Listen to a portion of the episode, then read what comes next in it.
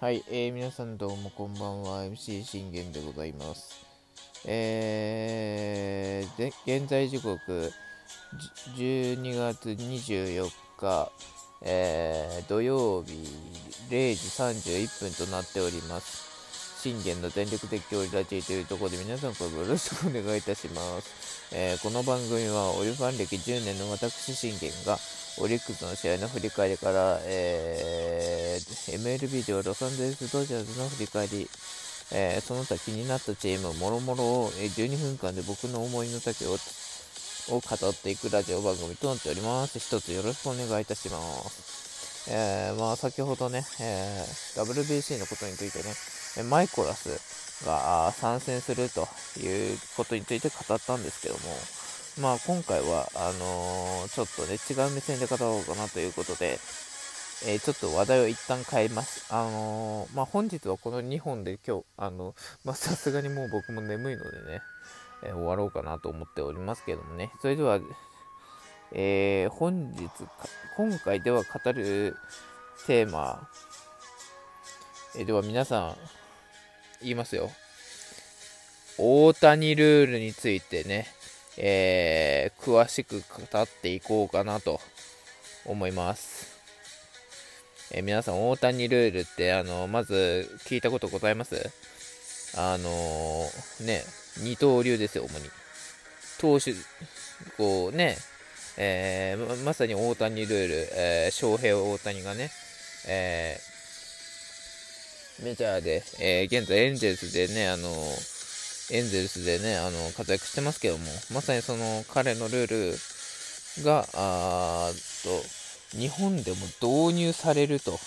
いうところで、えー、ございまして、まあ、これについてちょっと、まあ、僕の思いを語っていこうかなと思っております。えー、それでは行きましょう。大谷ルール日本でも導入へ。DH を採用しているパ・リーグなどで活用した起用もえ野球規則委員会、えー、日本でも大谷ルールが導入される見通しであることが12日分かった、え、投手でも DM え DH 兼任で打席に立つことが可能で、えー、降板後も打席に残ることができるというもの、え二刀流選手を増やすことを狙いにメジャーで今季から導入されたエンゼルス大谷翔平投手が新ルールの恩恵に預かったため、通称として大谷ルールと呼ばれている。え、13日に行われるプロアマ合同の日本野球規則委員会でこのルールを日本でも導入するか話し合われるが、え、導入の講座が大きい導入されれば DH 制を、えー、採用しているパ・リーグ社会人等々などの大学野球で、えー、新ルールを活用した起用が考えられる、えパの日ハムには、あ日体大時代に投打二刀流で活躍した矢沢浩太投手が、県外、県外野手がドラフト1位で入団したと。えー、このほか規則委員会では、天川が公認野球、えー、規則の改正を改提案する方針を固めている。本本塁後方ファールゾーンの広さについて、えー、公認野球規則は60フィート以上を必要とする。と定めているが、原本である米国の公式規則は、えー、recommended となっている。えー、原本に忠実な改正を提案する、えー、日本ハムの新球場、イズスコンフィールド、北海道の東角ファールゾーンが規定に約3メートル足りないことが分かり、日米の表記の違いが表面化したと書いてございます。えー、まあ、こうやって書いてありますけどね。まあ、大谷ルールですよ。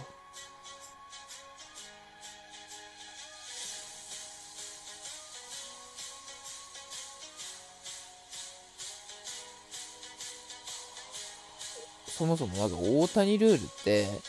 えー、じゃあ何かっていうと、えー、DH ですね。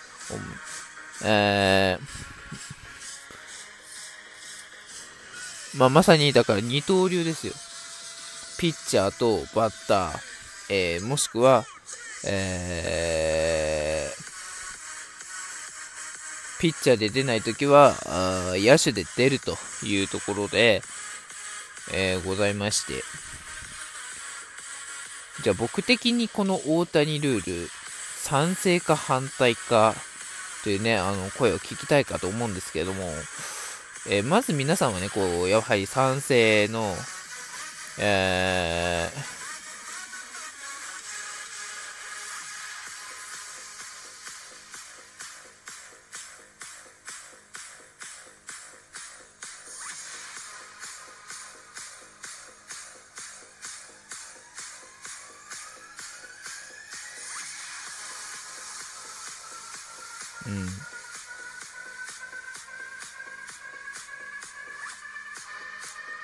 その結果が、えー、なんとね、えー、大谷ルール、日本でも来年から採用。投手降板後も DH で打席残ること可能にということで、えー、野球規則委員会が発表ということでございました。プロアマ合同の日本野球規則委員会が、13日、えー、開かれたと。米国のルール改正を受け、日本でも公認野球規則を改正し、いわゆる大谷ルールを来年から採用することを決めた。選抜投手が DH 兼任で打席に立つことが可能となり、投手として降板した後でも DH として打席に残ることができるというもの。DH 制を採用しているパ・リーグ、社会人野球等々などのえー、大学野球で来季は新ルールを活用した起用が考えられると書いてございます。えー、あのね、僕はね、正直、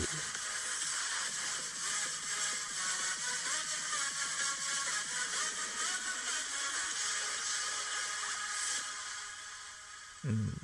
僕はあのーこちらの大谷ルールに関しては、正直僕は反対です。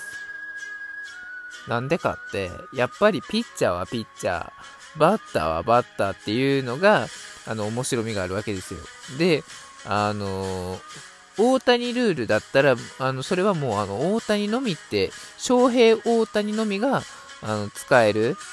まあ、メジャーでは別にね、あの、もう大谷ルールを採用すると、もうあの、発表しましたので、正式決定しましたので、別に文句ないですけど、まあ、日本でもまあもう採用するね、流れで言いますけど、僕は反対です。はい。じゃあ、じゃあ何のために、あの、6月に交流戦があるのかっていうことを皆さん考えたことあります？僕は、あの、なぜ交流戦があるのかっていうと、あの、普段、あの、パリーグのピッチャーとかって打てないじゃないですか。だから、そういうところで、えー、交流戦で、まあ、セリーグの球場に行った時に、ようやく、こう、打ちに行けるというかね、そのピッチャーが打つというね、初めてのその経験ができるわけじゃないですか。で、おー、みたいなね、それでピッチャーが、そのピッチャーがもしね、あのヒット打ったらヒット打ったで喜んだりだとか、うん、やったらやったでとかいろいろありますけど、うん。だから、その、大谷ルールというものを採用したときに、じゃあそうなってくると、どうなるかというと、あの、交流戦の、あのー、意図ってものが崩れかけるんですよ。じゃあ何のために交流戦をやってるんだっていう話じゃないですか。じゃあ大谷ルールを採用するのであれば、もう交流戦はやらなくていいよっていう、もうね、僕はそう思います。うん。だから、ね、そこまでして大谷ルールというものは、えー、全世界に必要なのかと考えると、まあそうじゃないと僕は思うんですよね。まあアメリカはまあ、あの、もう決定するというか、まあしゃあないですけど、正直アメリカでも反対ですよ。あの、翔平大谷だからこそ、えー、できたことであって、成功、成功というか、まあ、大成功したわけじゃないですか。うん。もう彼は全然まだまだ伸びますと僕は言ってます。はい。ピッチャーでもバッターでも。あの、来季は、あの、バッターでも伸びると言ってるし、あの、ピッチャーでは、あの、絶対に 2, 2回、2回、3回、3回はノーノーえー、達成できると。もうそれぐらいの逸材になると、あの、僕は思ってるんで、うん。だから僕は、えー、翔平、大谷以外が、えー、大谷ルールとして、えー、プレイするというのは、僕は反対です。はい。まあ、賛成の人もいるかもしれないんでね、そこは、あのね、なるべく、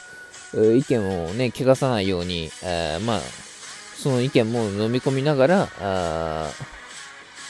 言っていければと思っていますけど、僕は反対ですね。はい。なぜならばさっき言った通り、あの、その大谷ルールというものが、え、採用されることによって、我々パリーグとしては、あの、交流戦というね、あの、楽しみがなくなる、薄れるからですね。うん。何のために交流戦があるのかって考えたら、あの、もうね、大、もうい、ね、シシーズンに1回しかない交流戦。ね、そこで、えピッチャー、ピッチャーがあのセ・リーグの球場で打てると。で、あの、打って、あのー、それが面白かったりだとか、あ楽しみ、楽しみながら、えー、打ちに行けるというかね、のができるわけじゃないですか。だから、僕は、その大谷ルールについ採用については、あのー、僕は反対です。まあもうね、あのー、正式にもう決まったっていうね、あの、えー、情報が入ってきてるんでね。まあもうあの、大田、まあ応援しますけど、まあそれは確かにサチヤがね、二刀流で活躍してくれたらそれは嬉しいですよ。でも、やはりピッチャーはピッチャー、バッターはバッターとしてね、活躍してほしいなっていう思いが僕はあるのでね。はい。えー、そんな感じでね、えー、今回はこれで終わりたいと思います。バイバイ。